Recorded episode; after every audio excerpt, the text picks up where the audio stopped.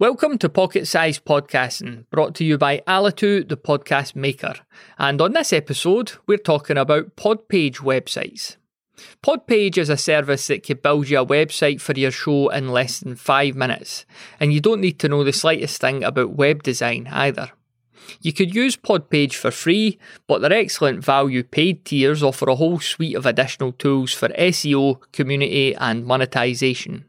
To give you a hint of the types of features at your disposal, you could keep track of ratings and reviews, get listener comments and voicemails, build a mailing list, offer memberships, and track analytics. Sure, Podpage is a third party service, so you don't have that 100% control and ownership as you would with a WordPress site, but for most podcasters, the pros far outweigh the cons here, and there's actually very little that you can't do with a Podpage website. For a full review of the service, head on over to thepodcasthost.com forward slash podpage review.